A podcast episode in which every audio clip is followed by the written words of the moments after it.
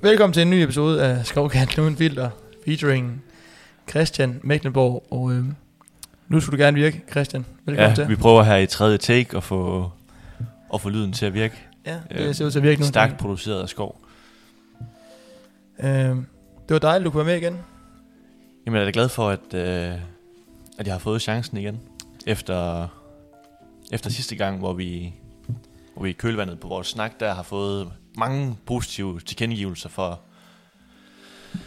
for vores take på forskellige emner. Ja, og et stort savn af et emne, vi slet ikke øh, berørt. Ja, vi så ellers, der, der, er jo, der, er jo, der er jo to årsager til, at vi, vi optager en til. Øh, for det første, så, så lovede vi noget sidste gang, som vi ikke øh, leverede, og det var jo at snakke om vores respektive dagpengeliv. Øhm, og så den anden årsag, det er, at øh, du altid leverer god kaffe her ved bordet. Ja. Øhm, og i dagens anledning, oven på, oven på to point i går mod HC Midtjylland, så har du også øh, investeret i en lækker Utello-lavkage, som, Ja. øh, som vi har konsumeret halvdelen af allerede. Det er jo sådan noget, jeg lover under opvarmningen i går, at øh, får vi to point, så er det, så giver jeg jo til morgendagens, som jeg så i dagens podcast. Og øh, hvilken en øh, karakter giver sådan en, øh, sådan en kage? Jamen altså... Med sådan en marcipan, øh, marcipanring rundt om, så går man aldrig galt i byen. Nej. Så øh, ej, den får, den, får en, den får en 8 ud af 10. Ja. Lavkagelys. Det var, det var dagens kageemne.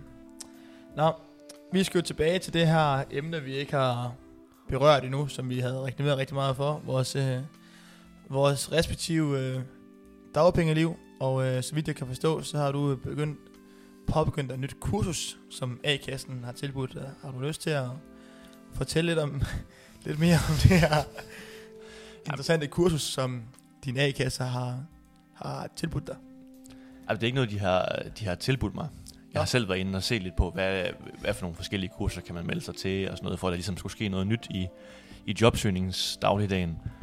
Øhm, og så faldt jeg over et kursus, der var lavet noget, der hedder Akademikerkampagnen, som øh, vil hjælpe akademikere som mig selv med at få en forståelse af, hvordan man kan skabe værdi for små og mellemstore virksomheder. Øhm, og måske den vej igennem åbne åbne øjnene for, hvad man, hvilken type virksomheder man kan søge i, og få nogle lidt anderledes indgangsvinkler til sine, til sine ansøgninger. Øhm, Er det noget, du har, sådan, har, har lært meget af? Altså, der har været et par pointer her de første... Det er et kursusforløb med fem moduler over fem dage, og det var en, en tre timer hver dag. Øhm, og der har der været nogle brugbare punkter iblandt, men, øh, men også meget, som, som jeg synes, man har hørt før. Okay. Øhm, og mange ting, som måske bliver præsenteret lidt som, som enkle og som den dybe tallerken i jobsøgningen. Altså gør de her ting, det, det er lige til. Så, øh, så skal du nok komme til, til jobsamtaler og så videre. Men jeg, jeg synes nu ikke altid, det er sådan, det forholder sig i virkeligheden. Øhm, men der er der helt klart nogle brugbare pointer iblandt. Øhm, og det giver, det giver lige, hvad kan man kalde det, en, en fornyet inspiration til en jobsøgning, som måske nogle gange kan gå lidt i tomgang. Ja, men jeg, jeg må sige, at jeg er meget enig i de her jobsøgning. Det er ved at blive lidt en, sådan en øh, meget øh, ensformet dagligdag med øh, ind på diverse jobsider og, og finde nogle interessante jobopslag, man har lyst til at søge, hvor man føler, at man sådan passer ind. Hvad er det for en type jobs, du søger? Jamen faktisk lige nu, der har jeg sådan, øh, jeg, jeg laver sådan en, øh, måls, en målretter gerne min ansøgning sådan lidt uge efter uge.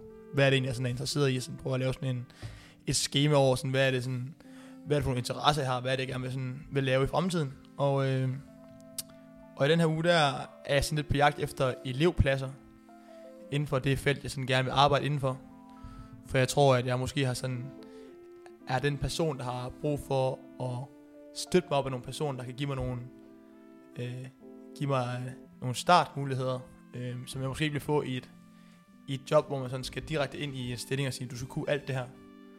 Og så er jeg måske en, øh, en fast learner, men jeg skal lige have, hvad hedder det, have en til at fortælle mig, om det er korrekt, eller om det er, om det skal gøres på en, nogle andre vinkler. Så jeg tror, det blev rigtig godt for mig, at jeg fik sådan en elevplads til at starte med måske, så jeg har, den her uge har jeg sådan gået mere sådan målrettet efter nogle øh, interessante øh, elevpladser, hvor jeg har fundet øh, to, som jeg faktisk har sendt en ansøgning til i dag, her i morges, da jeg stod op.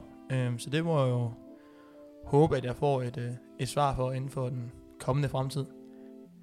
Ellers så har jeg jo har ugen puttet ud med, at, at i går morges inden kamp, vi skulle afsted, der fik jeg fire afslag øh, fra noget kundeservice, jeg havde søgt, så det var ikke, øh, det var heller ikke mig, men jeg føler sådan, at der er den der, øh, et automatiksvar fra nogle af virksomhederne, hvor der bare står, at vi har haft 400 ansøgere, og det bliver desværre ikke dig. Ja, der har jeg oplevet lidt af hvert. Der har jeg, ligesom dig, har jeg også oplevet flere, hvor, ja, hvor der har været et 60 ans- antal ansøgere, både ja, over 100, 200, 300 ansøgere. Øhm, og det er jo bare et svært nåleøje at komme igennem, men, men jeg har også modtaget nogle afslag, hvor der har været mere sådan individuelt orienteret feedback. Øhm, eller nogle generelle gode råd, som de, øh, de har ville videre kommunikere til alle de ansøgere, som ikke kan stoppe igennem nåleøjet. Og det er jo fedt at få lidt, få lidt tilbage den vej igennem, øhm, selvom det ikke nødvendigvis bringer en tættere på, på jobbet. Øhm, men ja, jeg synes bare, at man, man er i en situation, hvor, hvor sådan alle kilder til inspiration, de er, de er velkomne, og så må man jo selv sortere i, hvad, hvad man synes, der er brugbart i forhold til de forskellige stillinger, man nogle gange søger.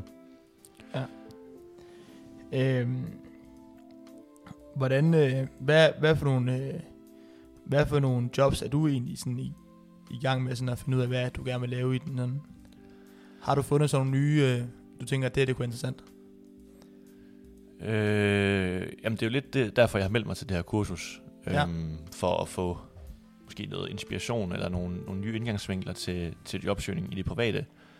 Øh, hidtil har jeg måske primært søgt ind i øh, sådan offentlige institutioner, vil sige kommunale stillinger, eller i Region Midtjylland, eller ved Aarhus Universitet, eller sådan den type stillinger. Offentligt, øh, offentligt orienterede ansøgninger.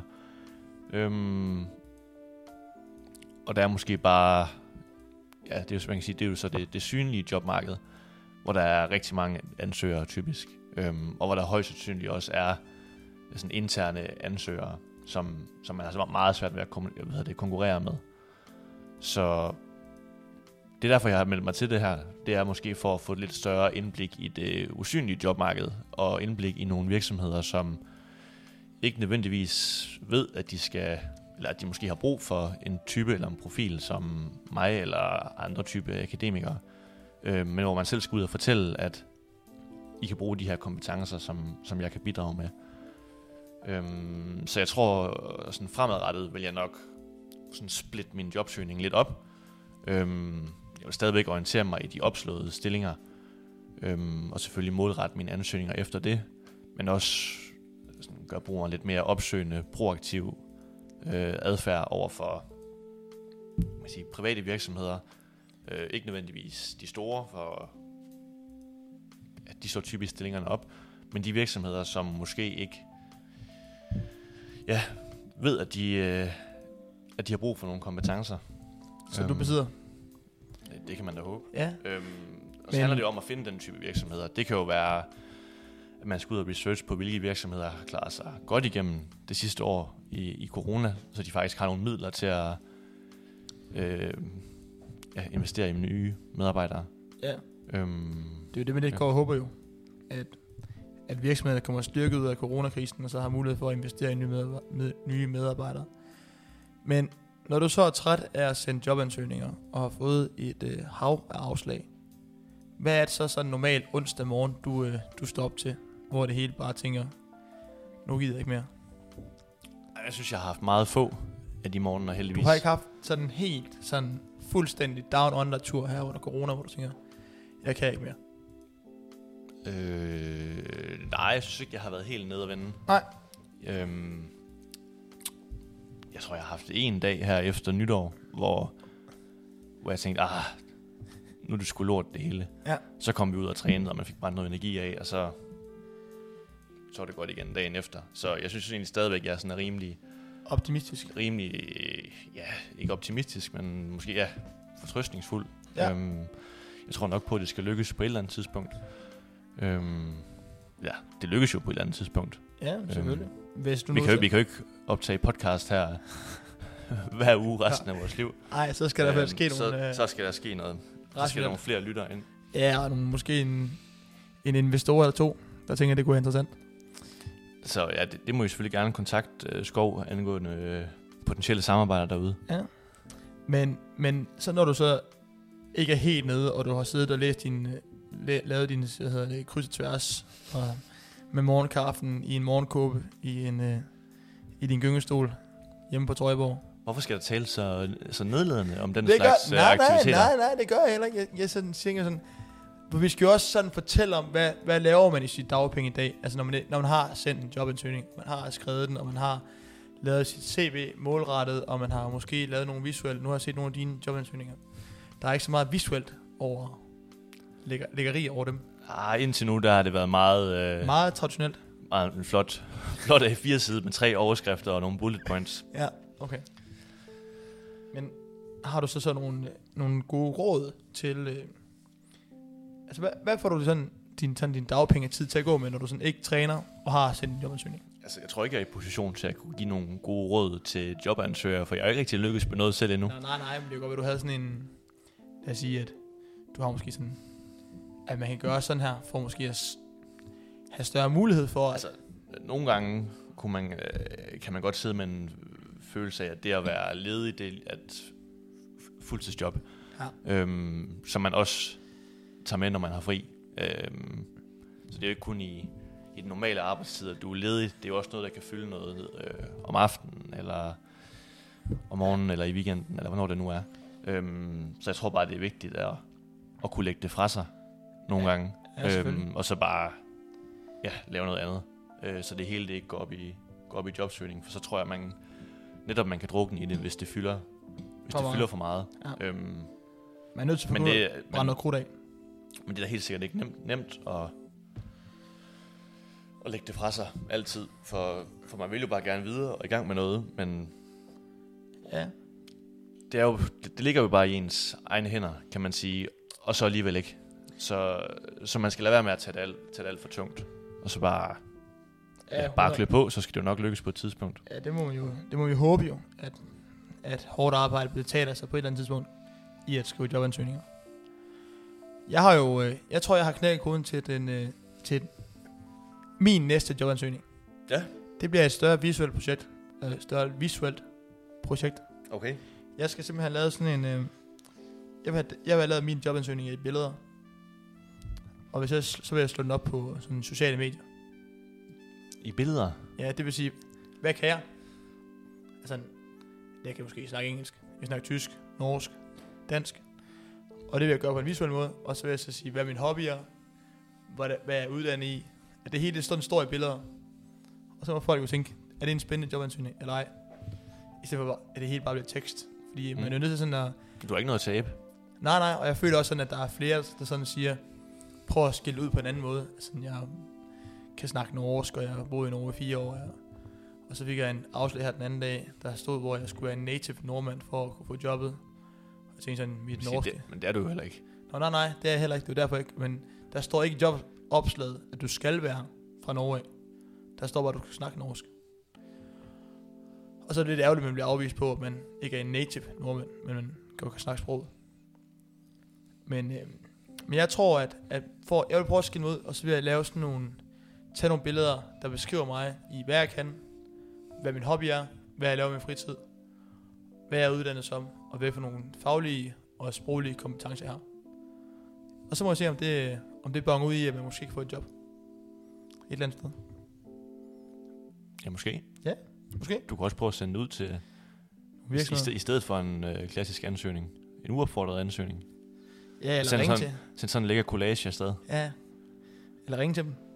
Og så sige, altså, Vil se, min, vil, vil se mit billede-CV. jeg vil faktisk gerne sende, hvad hedder det, jeg vil faktisk gerne komme og fremlægge mit PowerPoint. PowerPoint presentation i en, øh, en værtsigt udgave.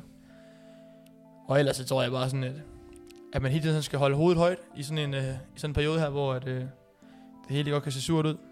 Og så få, øh, få som du selv siger, få det lagt lidt væk, når man har skrevet sine øh, jobansøgninger. Og så få øh, tankerne mod noget, man sådan, synes er sjovt. Altså, sådan, selvom det er svært at hele tiden at synes, det er sjovt hver dag. Man skal, tænke, man skal skrive nye ansøgninger, men så får være sammen med nogle venner, eller få dyrket noget motion. Øh, det har jeg i hvert fald haft rigtig glæde af, at vi sådan kunne samles i, øh, i de her perioder her, hvor der har været corona. har vi været enormt privilegeret, at vi fortsat kunne, kunne komme i hallen og træne som normalt. Det har jeg i hvert fald været rigtig glad for, så man ikke bare skulle sidde derhjemme øh, hele tiden. Ja, helt enig. Øh, og se nogle andre mennesker, og, og snakke med nogen, som har noget godt på hjertet. Og med den kommentar, så synes jeg, at vi skal bevæge, bevæge Ja, os hen i et mere mundret emne. Vi sidder her og falder lidt hen, fordi vi kom sent hjem i går, fik Ja. måske ikke den bedste, Bedste søvn. ikke den bedste søvn, ikke den bedste aftensmad efter kampen i Herning i går. Nej. Øhm, så det er derfor energiniveauet det måske er lidt lavt, og Otello lavkagen har ikke den, den har ikke kigget ind endnu det har med, med, med sukkerchokket. Så er det sportens verden, Sportens vi verden. skal bevæge, Vi- bevæge os over i. uddybe. Øh, for første gang i øh, min skovbank-karriere, der slår jeg min tidligere klub på til Midtland.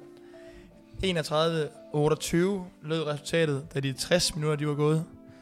Til, øh, I hvert fald til en stor forløsning for mig. Og det var da, selvom jeg måske ikke spiller min bedste kamp, så, så er det altid sjovt at slå et, et, tidligere, et tidligere hold, et hold, jeg sådan har, altid har bøvlet med. Og som jeg sagde til dig inden kampen, øh, hvis vi skal vinde over dem, så skal vi vinde over dem nu, fordi at, øh, jeg tror, at de får et, øh, et slagkraftigt hold næste år. Det må man sige. Og rygterne går på, at øh, Ej, de ser lidt svage ud på playmakerposten næste år. øhm, de har jo hentet vores skarpretter Mathias Nikolajsen ind til, ind til en quadruple af, af spændende både venstrebacks og playmakers, der skal spille der næste år. ja, så det, det ser spændende ud for dem næste år, Ja. men, øh, Men men, vi, men vi fik skalpen i går. ja, det var dejligt. Ja. Også godt til striden nede i bunden. At vi kom lidt væk fra HI og sådan ting, og har haft øh, nogle, øh, nogle svære nederlag, både mod Høj og Ajax, at man så fik, øh, trods alt fik slået en, en, et tophold, trods alt, lige nummer tre. Så det var, jeg synes, det var en, øh, en god præstation, både øh, mentalt og holdmæssigt, at vi sådan, selvom vi er bagud med, med to, med 13-14 minutter igen, for det, for det vendt. Vinder de sidste 13-12 minutter på, med, med fem mål. Det synes jeg, det er, det sgu stærkt. Og det er jo lidt det, vi ikke er lykkes med i mange andre kampe mod de der top- og subtophold, Ja, hvor vi egentlig har været med langt hen ad vejen, men så har lidt for, formøblet vores chance de sidste, de sidste 10 minutter. Øhm, og der leverede vi godt i slutfasen i går, hvor folk de turde tage ansvar og turde sætte, sætte bolden i kassen, når Ja, man, øh, når man havde øh, muligheden. Så jeg siger, der bliver leveret et, øh, et, øh, et høj, en høj moral på holdet. Altså, der er ikke den samme sådan, der har været sådan lidt, jeg vil sige, lidt spyden efter hinanden. Jeg synes, der var blevet en langt bedre holder end i går, end der har været sådan, end der har været tidligere, synes jeg. I andre kampe. Ej, jeg synes altid, holdånden er god. Ja, men men altså, øh, men den bliver jo altid sat på prøve i svære perioder. ja, det er godt. Øhm, ja, men i går der virkede folk bare fokuseret på, at vi skulle, vi skulle tage sejren uanset hvad. Ja. Øhm, og det var ligesom det mål, man arbejdede hen imod. Så der var ikke tid til at dvæle ved detaljer eller dårlige aktioner.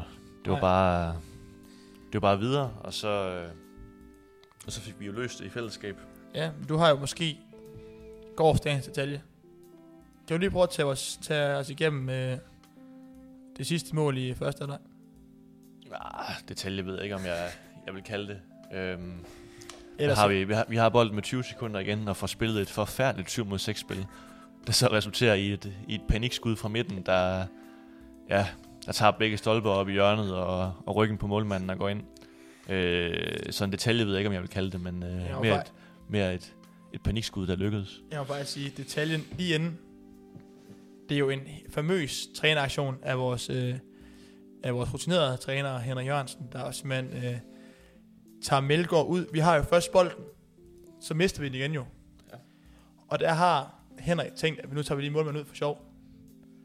Så Melgaard han spænder jo tilbage, da han ser, at vi tager bolden, for så lige at lave en, en tv-redning på Jeppe Krog.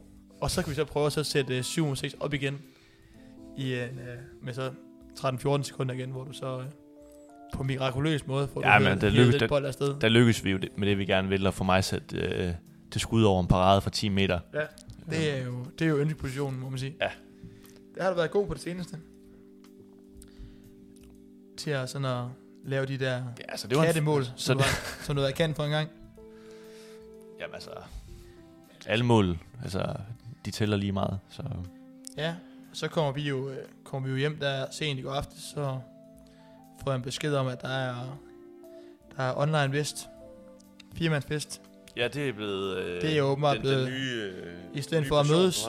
I stedet for at mødes, så har vi fundet noget, der hedder Spigo.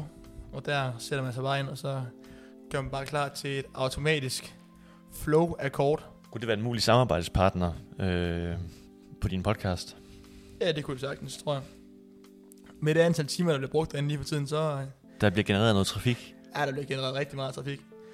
Der bliver både kastet med det ene og det andet og det tredje. Men, øh, Ja, men, men jeg tror altså, øh, der må Ja. jeg bare blankt erkende, at øh, men det er Ja. farligt. jeg tror sgu det er lidt for ludo for mig at komme ind og, og spille online vist. Det er, Ja. Jeg, har jo, jeg, jeg har jo mine problemer i, i, den, øh, i den fysiske verden med, at Ja. spille, øh, med at spille vest, så, så jeg tror ikke, det vil gå så godt for mig at begive mig ind i, i også sige, online-verdenen. Det er, det er meget, meget...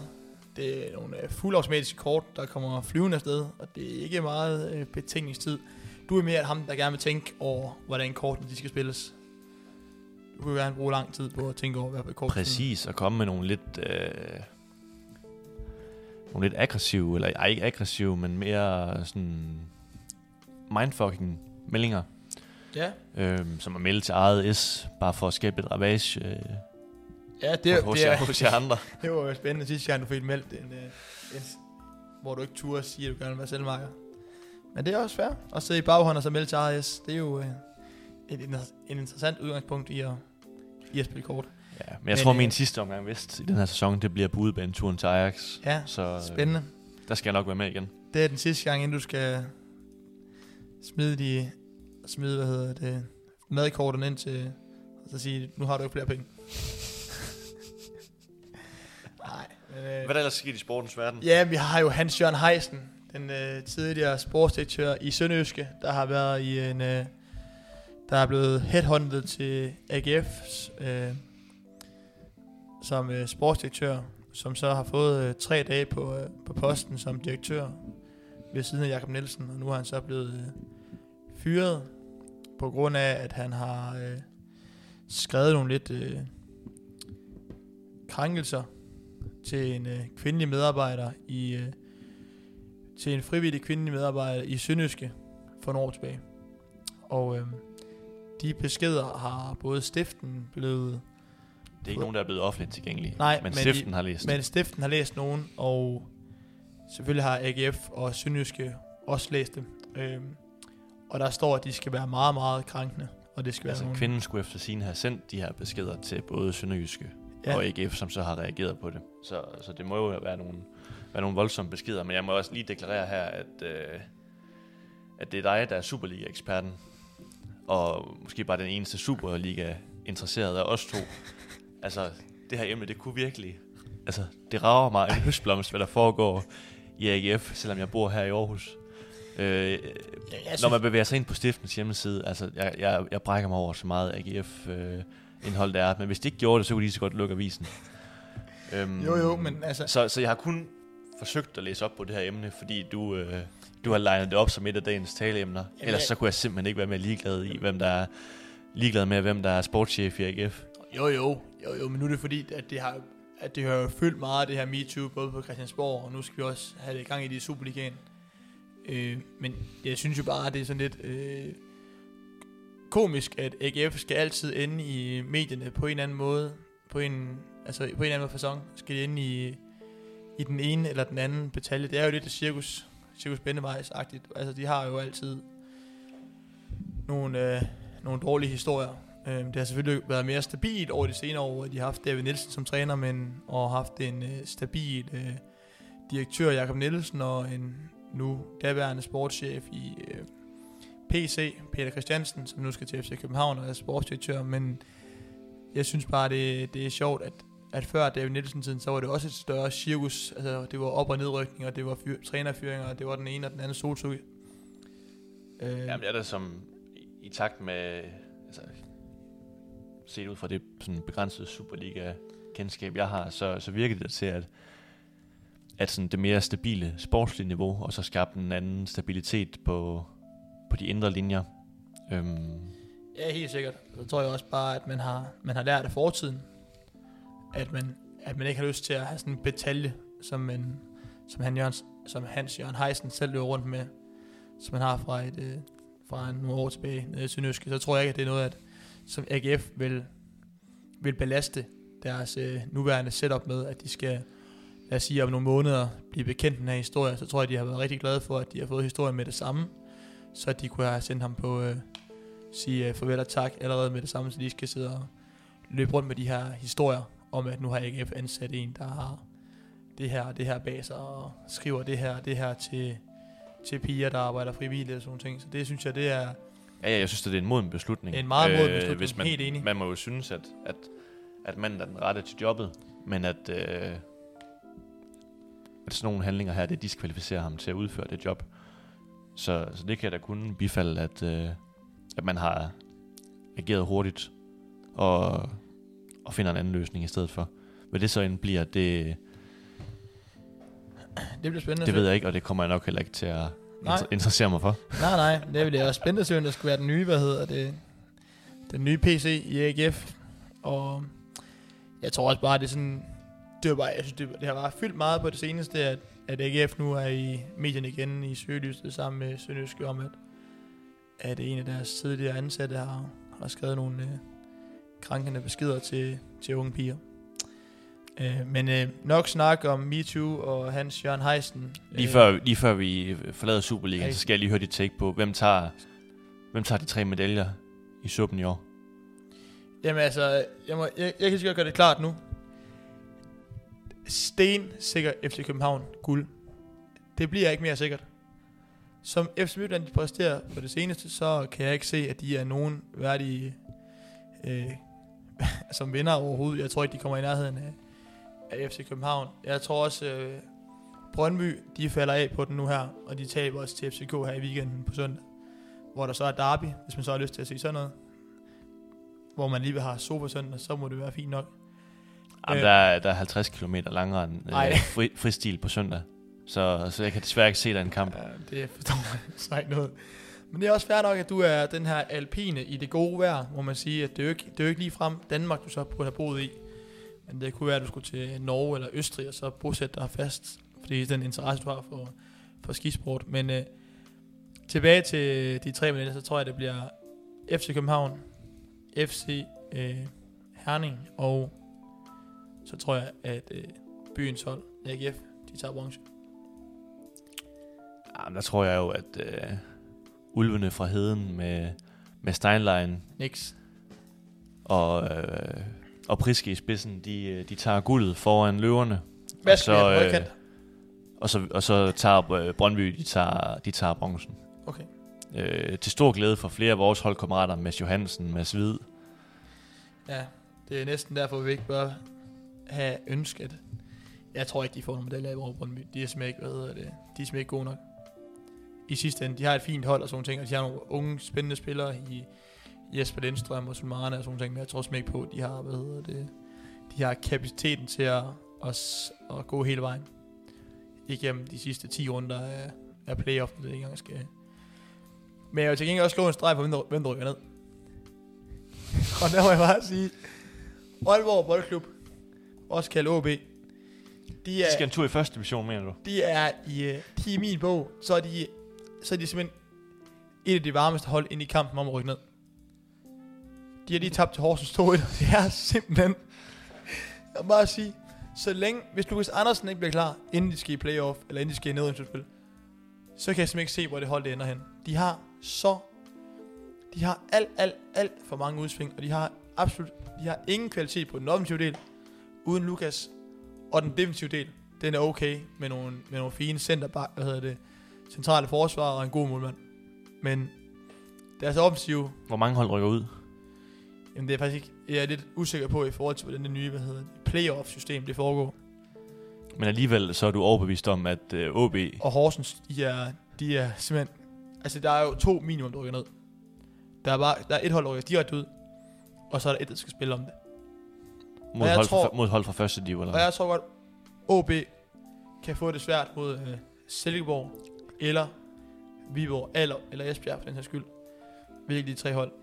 Så tror jeg godt, OB, jeg tror endda de ender under Lyngby, når vi engang skal, Der er seks... Hvad, så længe de grønblusede fra den gamle hovedstad, Domkirkebyen Viborg, så længe de rykker op, så, Så er du glad. så er jeg godt tilfreds. Ja, men jeg tror bare, at... Jeg synes, de har så rent hold OB, at det er helt, helt forskrækkeligt. Det er simpelthen ikke, det er simpelthen ikke, det er simpelthen ikke værdigt. De spiller lige så ringe som ungt hold til, til opvarmning. Ja, det er tæt på. Altså, jeg kunne se... De har heller ingen offensiv kvalitet. Nej, det har det ikke. Overhovedet ikke. Ligesom Liverpool også er i gang med at, at sejle deres søm. Der er du jo en, øh, der er du en større kompetence, end jeg har inden for øh, Premier League fodbold. Du er jo absolut en af de største nørder, jeg kender inden for øh, PL. Så hvad er, dit, øh, hvad er din umiddelbare reaktion på, at, at øh, Liverpool som mesterhold øh, for første gang i historien nogensinde taber fem kampe i streg på hjemmebane? Aldrig set af et mesterhold at tabe fem kampe i streg. Aldrig nogensinde i Liverpools historie har de tabt fem kampe på hjemmebane i streg.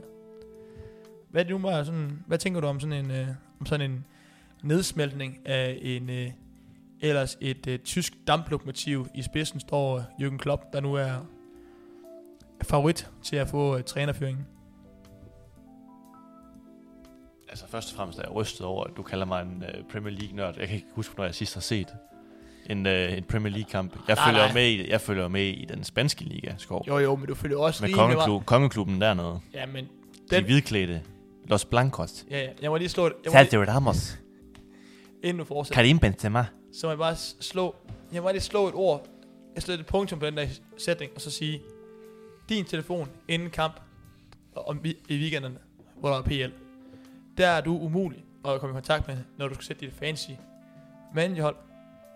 Så der tænker jeg også bare, så må du også have en vis forståelse for, hvad du tænker. Altså sådan, du har jo en, en langt bedre forudsætning, end jeg har, fordi du følger så meget med via den telefon der. Jeg går meget op i fantasy. Ja, det gør øh, du. øh, Men så må du... Jeg så, går også mere op i det, end at, end at det egentlig går godt. Okay. Det, det går faktisk meget sløvt. uh, jeg havde jo valgt at satse lidt, uh, satse lidt butikken på uh, Rames Rodriguez i to kampe her, men uh, spiller sammenlagt 0 minutter.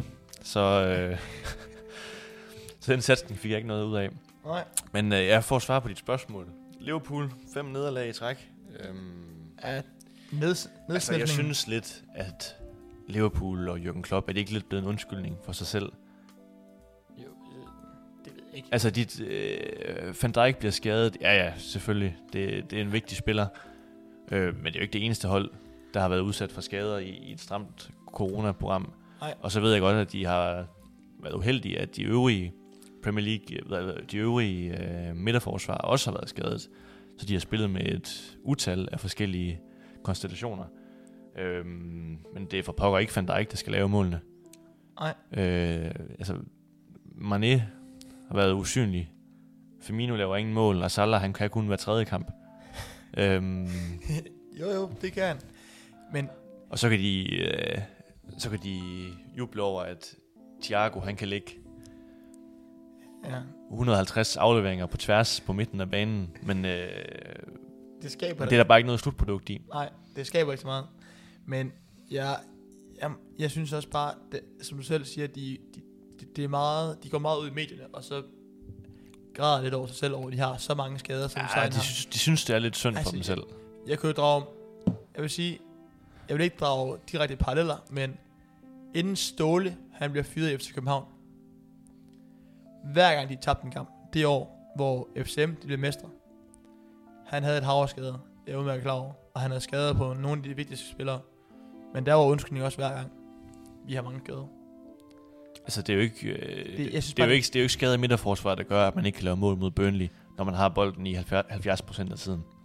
Det er, og der, der har de jo haft nogle af de varmeste angribere igennem en længere periode i familie, hvad hedder det, i Salah og Mané på kanterne, som virkelig bare har produceret mål i hver deres side af banen. Men det er jo nok også bare naturligt, at der kommer et, et drop-off, eller at der kommer en nedgangsperiode efter tre sæsoner, hvor de har altså leveret altså forrygende ja. offensiv fodbold øh, i højt tempo, ikke?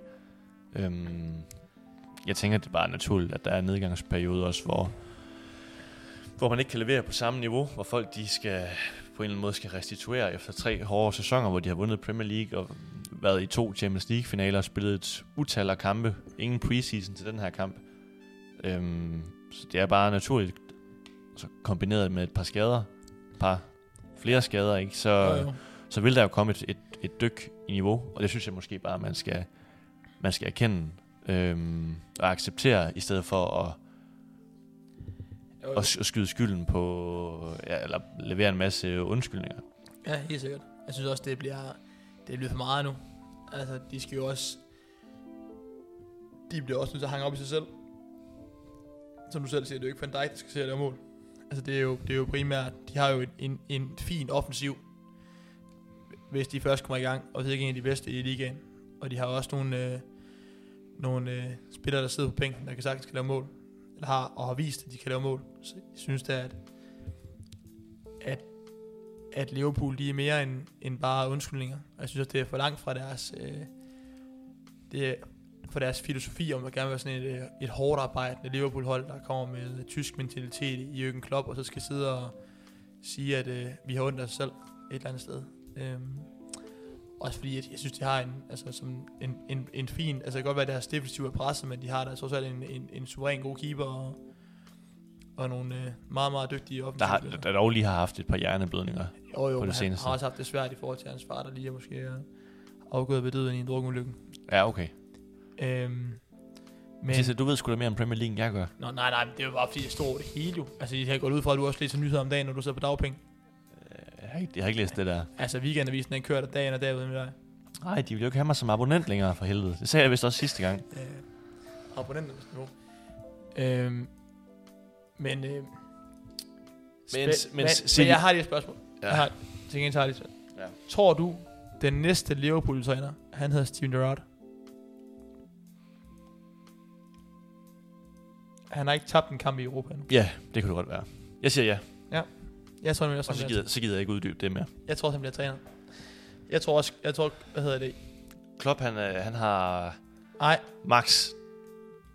Altså, den her sæson med, så har han max tre år mere. Det tror jeg, den der er højt sat. altså jeg, jeg er jo bange for, at de, øh, at de har den her, stadig den her utålmodighed, tendens i Liverpool, og så giver han fyresedlen. Nej, det tror jeg ikke. Ikke efter, han har fået dem tilbage på toppen. Det tror Nej, jeg ikke på. Men omvendt, ja. Hvis, øh, altså, Gerrard, vil du sige, ja, uden at tøve, kunne jeg forestille mig.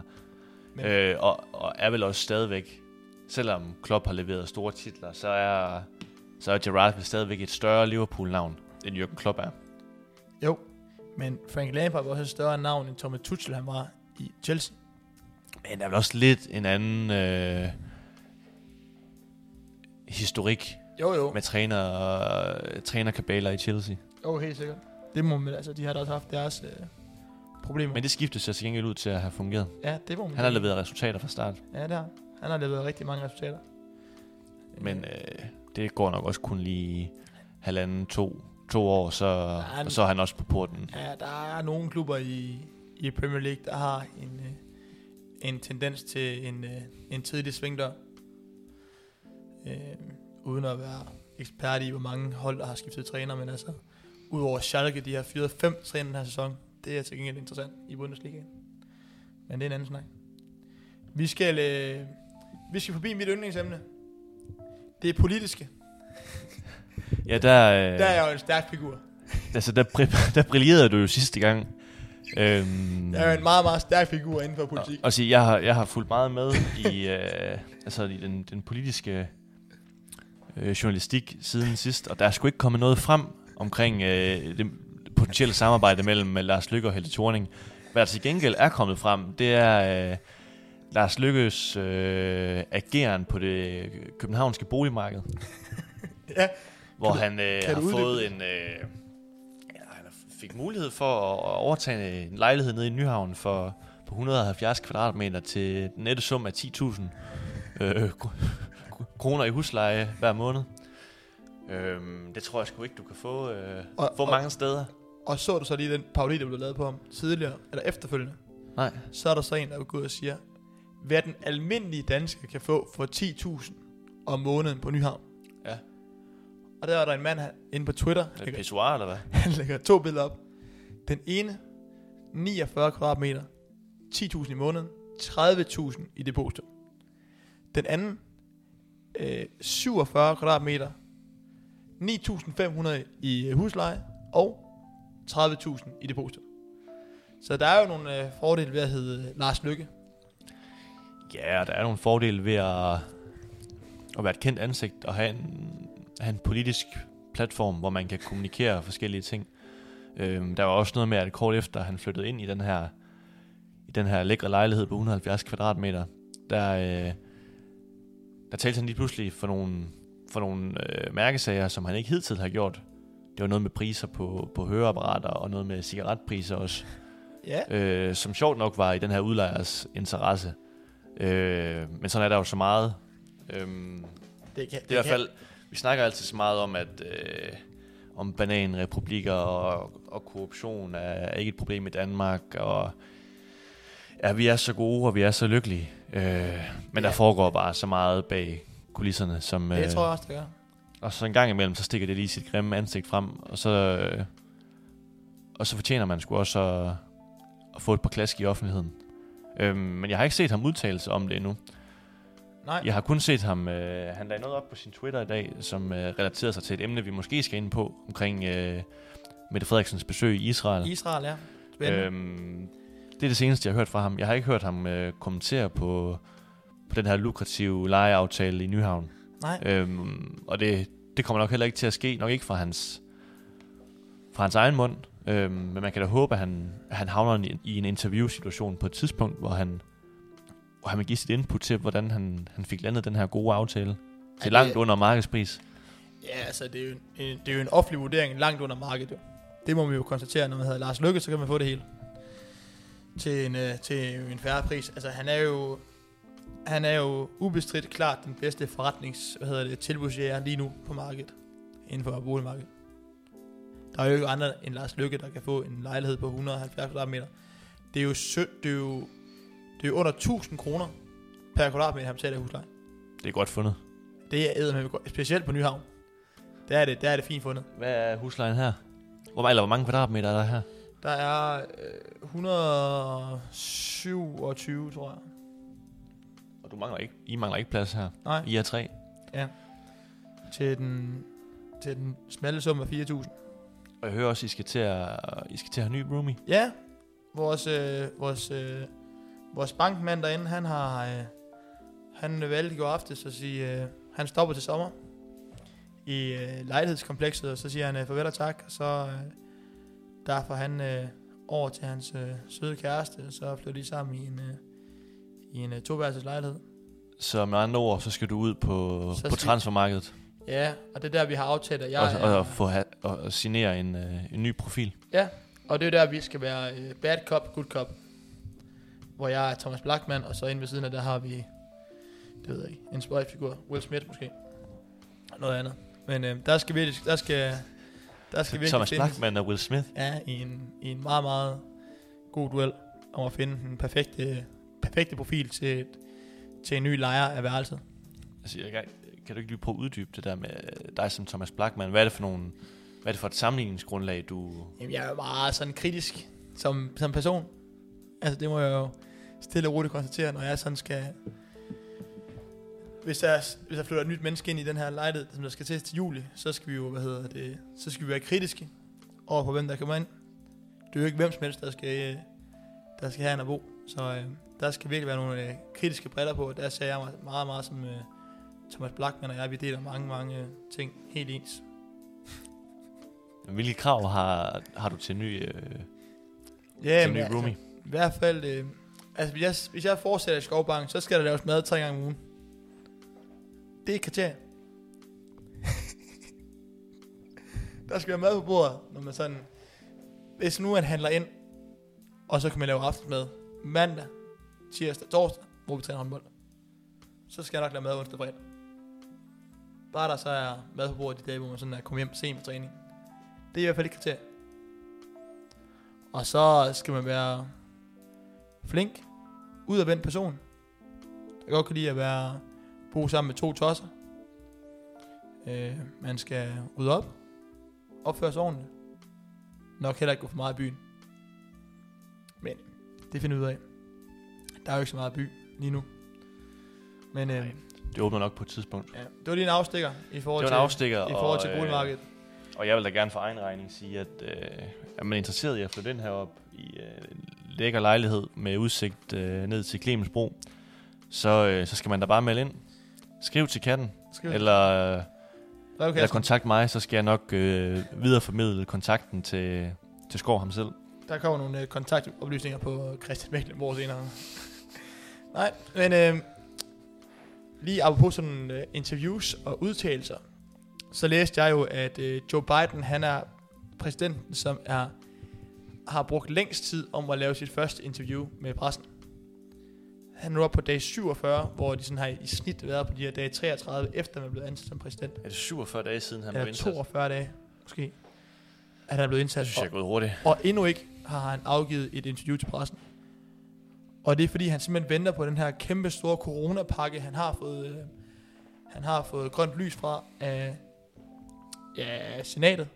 Øh, men han mangler stadigvæk de to sidste kammer øh, på den her, de her 1900 millioner kroner i en ny coronapakke. Som må, må siges at være en gigantisk coronapakke. Altså, jeg må sige, at øh, jeg synes, at det er forfriskende og tiltrængt, at der er noget stillhed fra den amerikanske præsident. Øhm, Har du været træt af den flagrende Donald Trump? Både på Twitter. altså, jeg synes, det har været meget underholdende at følge med i, men, øh, men samtidig er jeg virkelig bevidst om, at, det, at hans retorik på sociale medier har været har været skadelig på mange på mange punkter og sådan skadelig i forhold til at det hvad kan man kalde det altså i forhold til det har været med til at præge en kultur på hvordan man en kultur for hvordan man opfører sig på på sociale medier.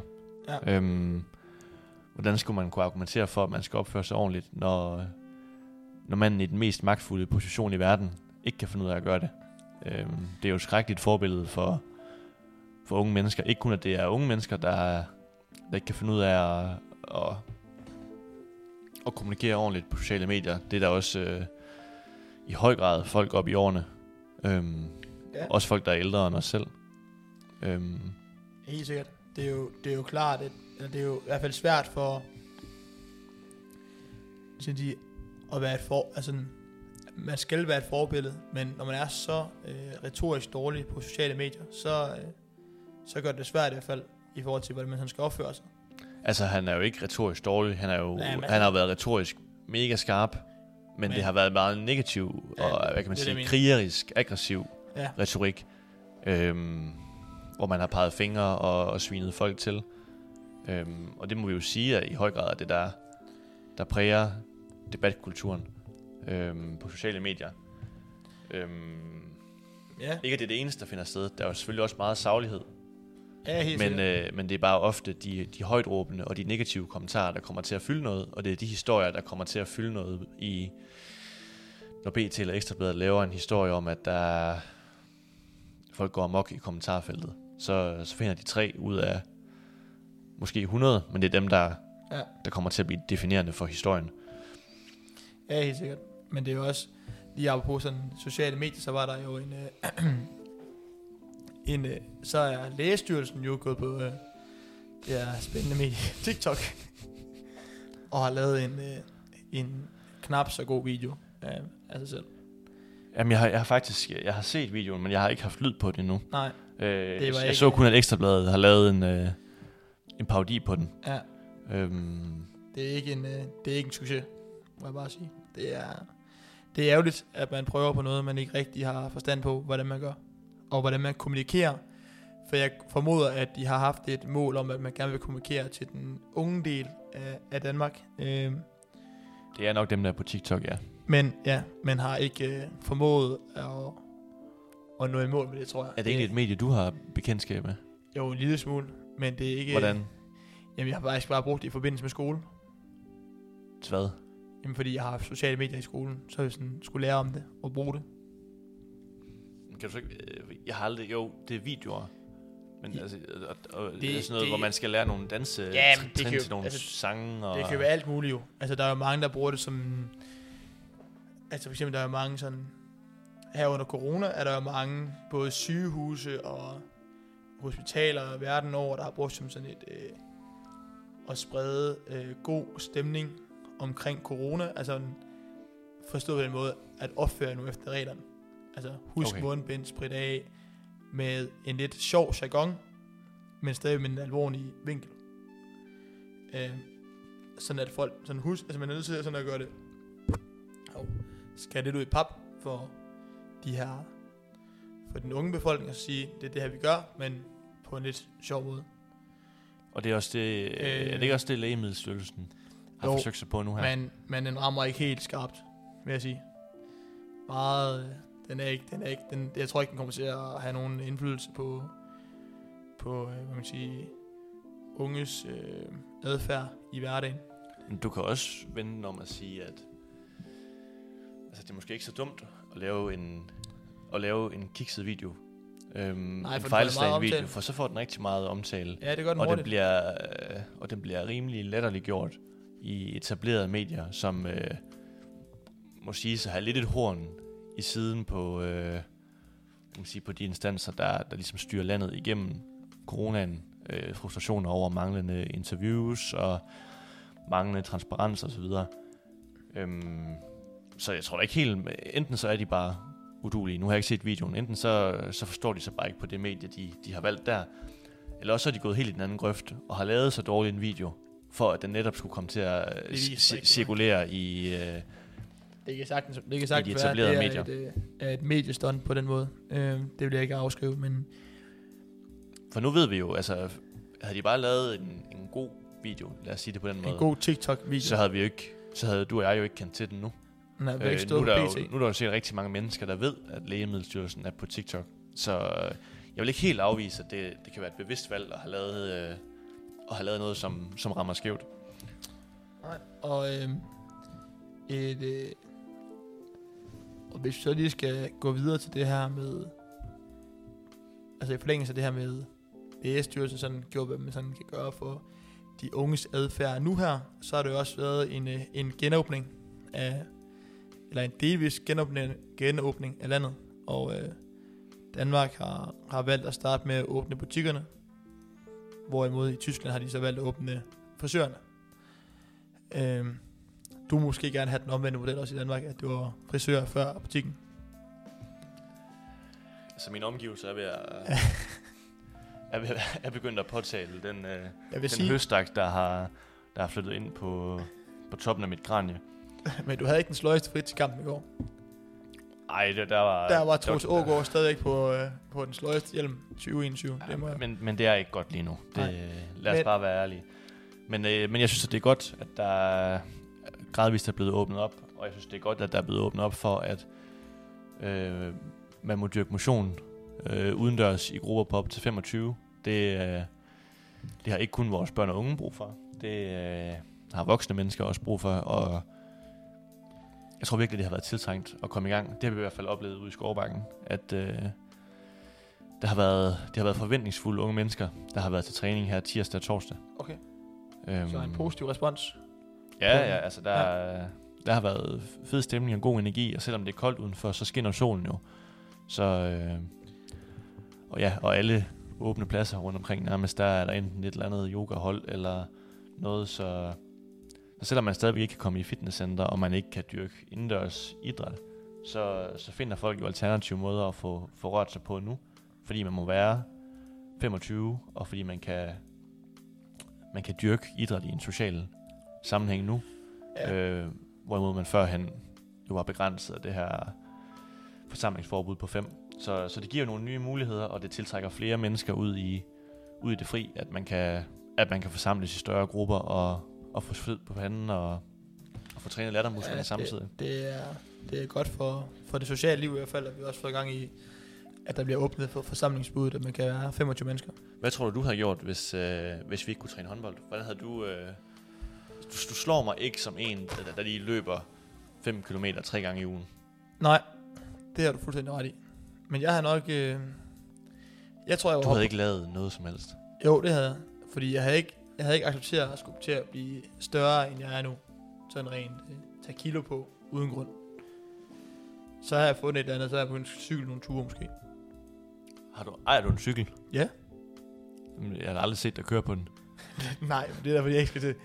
Jeg det er en, fordi det er en, er en fin cykel, og jeg har ikke lyst til, at have, den skal stå uden foran hallen i, i, i, i op øh, hallen til klokken 10 om aftenen, når vi er færdige med at træne. Den er helt ny. Jeg fik den i sommer. Er Den er i så god stand, fordi den aldrig er blevet brugt. Jo, den er nemlig brugt rigtig meget. I private. Bruger du den til at cykle ned til La Cabra og købe kaffe, eller hvad? Nej, der går jeg gerne. Jeg kan godt lide at gå. Jeg har nu også gået nogle ture. Gerne over de der 15-20.000 skridt. Men, der er jo, men lige tilbage til det her med genåbning. Der er jo kommet, Dansk Erhverv har udsendt en, en måde at lave en øh, gradvis åbning hver 14. dag. Hvor de Er simpelthen det har, med øh, Brian Mikkelsen i spidsen? ja, det kan man godt forestille sig. Hvor de simpelthen har lavet sådan nogle, at den her, den øh, 15. marts, der skal storcentrene åbne igen. Øh, og Vi skal om, det, det, er, øh, det er et forslag, det er et til en forslag, genåbningsplan. Det er et forslag, som Dansk, Dansk Erhverv har, øh, har udsendt, øh, som har fået øh, stor opbakning af øh, højrefløjen, altså Venstre, Konservative. Surprise. Ja, selvfølgelig. Øh, men i hvert fald, så skal storcentrene og store magasiner, store butikker, liberale erhverv med restriktioner, det skal genåbning. Genåbning af skole og elever tilbage på alle trin. 15. marts. Så det vil sige, inden for de næste 10 dage, der skal de... Øh, altså med et, hvor forsamlingsforbud skal stadig være på 10. Øh, det forudsætning for det her, det er, at mindre end 600 er smittet. Et forsamlingsforbud på 10. Er det det nu? Nej, altså det står der bare. Det er det, de har sat ud, at det bør det være. Okay. Øh, og så har de så sagt, at det er mindre end 650 smittet, og 360 indlagte. Det er forudsætningerne. Okay. Så skal det så her 1. april restauranter med siddende gæster under restriktioner, fitnesscenter, biografer, teater, museer, Superliga-ordning til større og andre indendørs sports og kultur skal så også åbne. Altså med tilskuer. Øh, skal så her 1. april. Så de vil have, hele tiden have et nyt lag på, alt afhængig af hvad for nogle. Hvordan tallene er. Ja, og selvfølgelig med, at de har de her forudsætninger, tallene ser fint nok ud. Mm. Så vil de så 14. dag lave en ny genåbning af noget. Tror du, det bliver aktuelt? I forhold til, at vi har en øh, socialdemokratisk regering. Altså, det vil ikke overraske mig, hvis der kommer en eller anden langsigtet plan, eller det her. Men regeringen kommer ikke til at adoptere sådan en plan her en til en. Nej. Øhm, det vil stride meget imod den strategi, de har benyttet sig af hidtil. Øhm, hvor de har sådan været meget egenrådige. Øhm, og gerne vil signalere, at det er dem, der øh, tager ansvar, og det er dem, der træffer beslutningerne. Øhm, det er dem, der beskytter danskerne. Øh, det er sådan det, der har været fællesnævnende for deres ageren hele vejen igennem. Øhm, så de vil aldrig give, hvad kan man sige, den, ikke den borgerlige blok, men en interesseorganisation som Dansk Erhverv, de vil aldrig give dem den appelsin i turbanen, og, og offentligt erkende, at de vil tage imod den her plan. Nej. Øhm, at de så kan inddrage nogle elementer fra det i deres eventuelle egen plan. Det kan sagtens lade sig gøre, men det er aldrig noget, de vil i talesæt offentligt, at det er noget, de har taget, eller det er noget, som Dansk Erhverv har inspireret dem til at gøre. Øhm,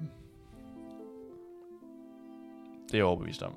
Men øh, det er i hvert fald... Øh, Men nu har jeg ikke læst den plan der, så jamen, altså, det er, den, den står sådan rimelig sådan... De har lagt nu i sådan, hvad hedder det, næsten sådan nogle øh, fodboldkort, hvor de sådan på hvert Okay. kort har skrevet, okay. det her, det sker, hvis det her sker. Altså hvis tallene er sådan her, så kan det her ske den her dato. Så de prøver hele tiden sådan hver 14. dag, og sådan at hele tiden, at, at, at 15. juni, der er vi tilbage. I en fuldstændig... Okay, men så har Dansk Erhverv vel også prioriteret, hvilke ting, der skal åbne først. Ja, ja, altså natklubben jeg- diskoteker er det sidste. Og det synes jeg bare klinger lidt hult, fordi at de vil have været nogle af de største fortalere for, at øhm, altså i, i, sådan i de her sammenligninger om, altså hvis man kan, hvis de her de kan holde åbent, hvorfor kan de her så ikke? Øhm, Ja, ja. 100%. Men altså, sådan generelt, så, så kunne jeg godt efterspørge, at man var lidt mere kreativ i forhold til at holde, afholde ting, eller åbne ting udenfor. Altså sådan noget som udendørs servering. Nu er der jo kommet frem, at altså, risikoen for at blive smittet udendørs, den er øh, altså forsvindende lille. Ja. Øhm, så hvorfor ikke bare tillade øh, frisører at klippe udenfor? Altså stadigvæk med... Øh, altså stadigvæk med, altså, hvad skal de bruge, mundbind, visir, eller handsker og sprit, og alle de her øh, forholdsregler, som, som jo efterhånden har, har været en fast del af samfundet i et år nu. Øhm, Der bliver altså, altså, åb, altså, øh, altså få tænkt nyt, få gjort ting øh, udenfor, hvor smitterisikoen er lille. Altså, men der bliver det så jeg, svært. jeg, jeg, kan ikke, jeg kan ikke forstå, hvorfor man skal... Det, det er sådan hele tiden den her præmis om, at man skal åbne ting op, som de var Ja, ja. en til en, før, før coronaen den, den ligesom kom til landet. Hvorfor ikke prøve at indrette sig?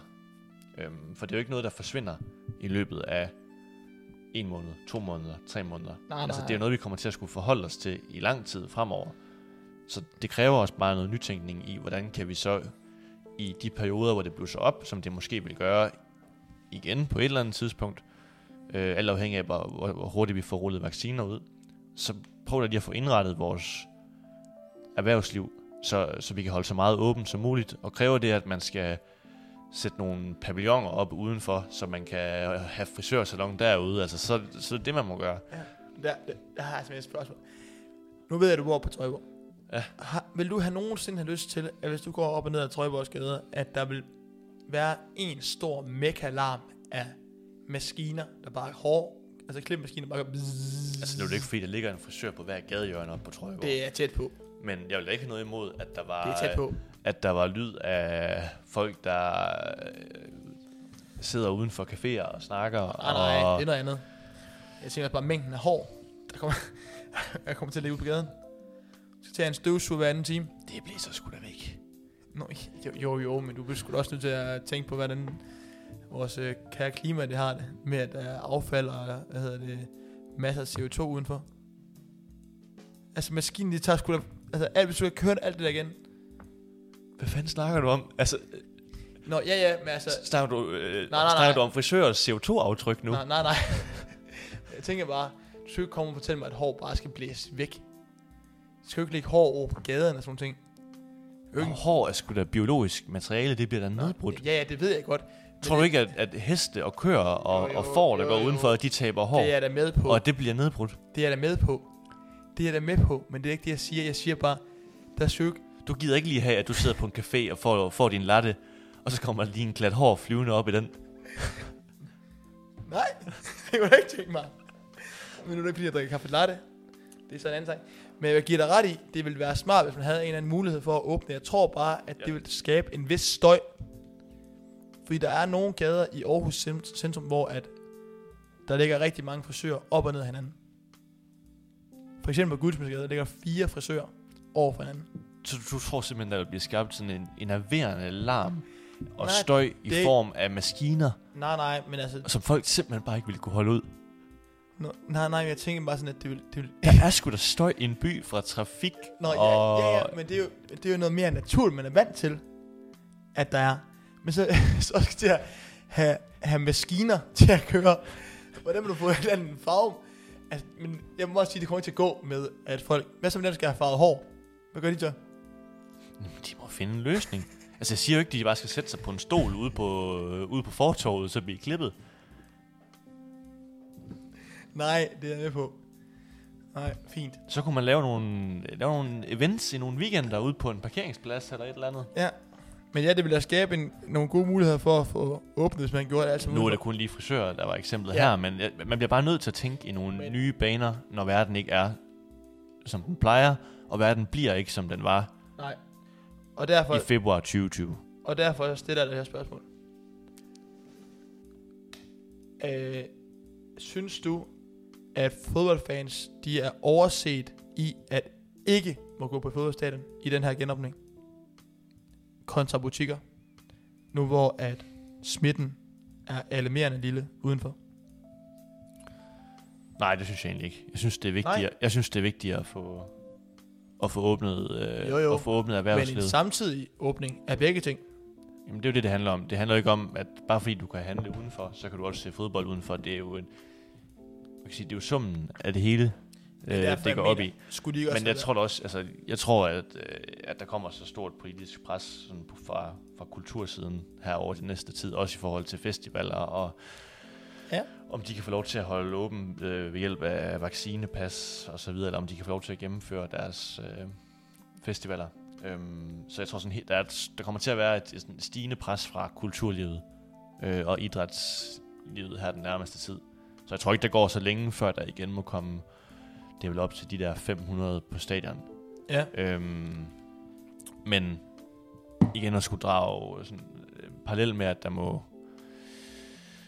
øh, at vi åbner butikkerne, øh, og at folk skal på stadion, der synes jeg alligevel, at, at førstnævnte, det er, det er vigtigere her og nu, for at Ja. få gang i økonomien.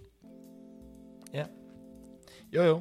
Helt enig, men jeg tror godt, at, at der ville have været mulighed for at sige, at der var adgang for 500, samtidig med, at butikken de åbnede. Jeg kan ikke se, at når, det, altså, når man kigger hernede af strøget, hvor lang kø der ikke står til H&M, hvor lang kø der ikke står til Søsterne Grene hernede på flere hundrede meter.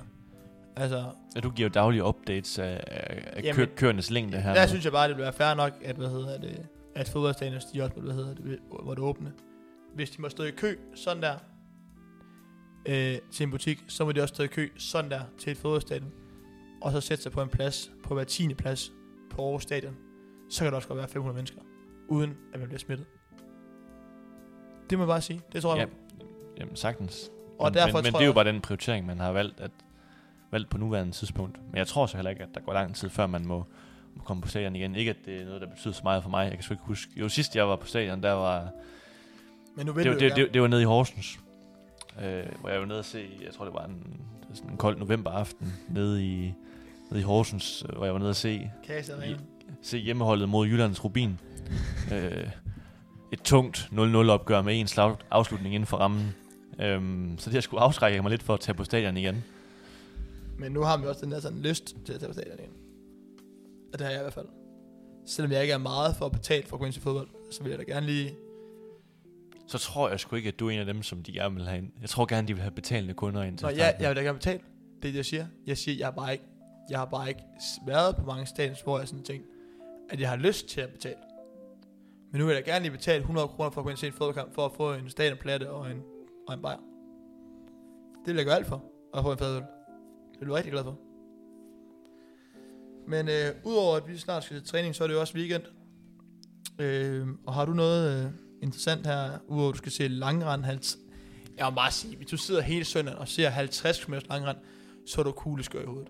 Ej, det går være, at jeg får en lur undervejs. Jeg tror alligevel, det tager over to timer for dem at komme igennem sådan, sådan en distance der. Jamen, har du ellers andre spændende... Har du noget ja, spændende jeg har, jeg har i weekenden? store planer. Altså her om, om små 50 minutter, så skal vi ud og Giv den gas. så skal vi ud og give den gas. Vi skal ud og træne lidt. Ud og have, have brændt øh, McDonald's-burgerne fra, fra i går aftes øh, ud af systemet. Øhm, så var det jo meningen, vi skulle træne i går. Er i morgen? Ja, ja, ja, jeg slutter i morgen, men vi har fået, øh, Fået fri? vi har fået fri som belønning for, for to point i går. Ja. Øhm, men ellers så har jeg spændende ting på programmet i morgen.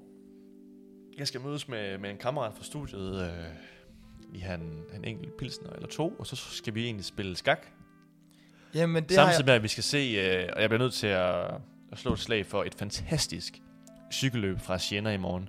Øh, Strade Bianche, hvor alle de store kanoner stiller op. Det er øh, Mathieu van der Poel, Wout van Aert, Julian Alaphilippe, vores egen fuglsang, Tour de France-vinderen Tadej Pogacar, Banal, og jeg skal komme efter dig. Det bliver, det bliver et sandt vedløb mellem de store stjerner på, på de hvide grusveje omkring Siena. Jeg, jeg har jo set det der, det der sådan noget cykelcross. Ja. Altså, Van de Poel, han er jo et monster. Ja, det er han. Altså, han er virkelig god i det der cross der. Det er sgu lige meget, om det er græs, mudder, sand eller, øh, eller landevej, så, øh, Han er, så har han en maskine. han er, han er sådan en, sådan en artist. Han kørte jo lead out med et, øh, med et brækket cykelstyr den anden dag. Ja, han er, han er voldsom. Han er, jo, han er jo en kunstner på en cykel. Så det skal jeg se i morgen. Og spille skak. Øh, og så skal jeg spille lidt skak. Jeg forstår ikke, hvorfor du ikke har taget imod min invitation til at spille slag skak. Jamen, jeg vidste ikke, du kunne spille. Jeg har inviteret dig flere gange ud i en, ud i en skakduel. Du har aldrig taget imod den. Men det kan godt være, at vi øh, måske i næste podcast skal, hvis jeg bliver inviteret igen selvfølgelig, Tag et, øh, afsnit 3 så og en skakduel. simpelthen sidde og spille et, øh, et slag skak, mens vi optager podcasten. Det vil være spændende. Vi kan jo prøve at spørge lytterne, om de har lyst til at sidde i uh, timevis lange skakkamp. Men så skal vi have gang i noget lynskak. Ja. Har du sådan en uh, klokke? Nej. Nej. Det synes jeg er skarpt. Men uh, ellers så vil jeg sige uh, tak, fordi du har lyst til at komme igen. Selv tak. Og så uh, god træning senere. Ja, du skal sgu da selv med. Ja, det skal jeg. Så, øh, Skal du træne søndag egentlig? Ja. Ja, det har jeg også spændt på. Jeg afventer måske lige og ser, hvordan, hvordan jeg har det hvordan kroppen har det i morgen. Ja, jeg kunne godt finde på at sidde på. Der kommer mange gode Superliga-kampe søndag. Ja, men, men, men, men når man kan køre med 140 kilo i squat i sæt, ligesom dig, så, så kan dine ben nok godt klare en lille træning i aften, tror du ikke? Jo, jo, men søndag kunne jeg godt holde fri. Jeg spillede ikke så meget i går, så det er måske fint nok, at jeg får kørt hjem i dag. Men øh, tak fordi du kom, og du må have en øh, god weekend, når du kommer her til. Her klokken 6. I lige måde. Tak skal du have. Vi ses.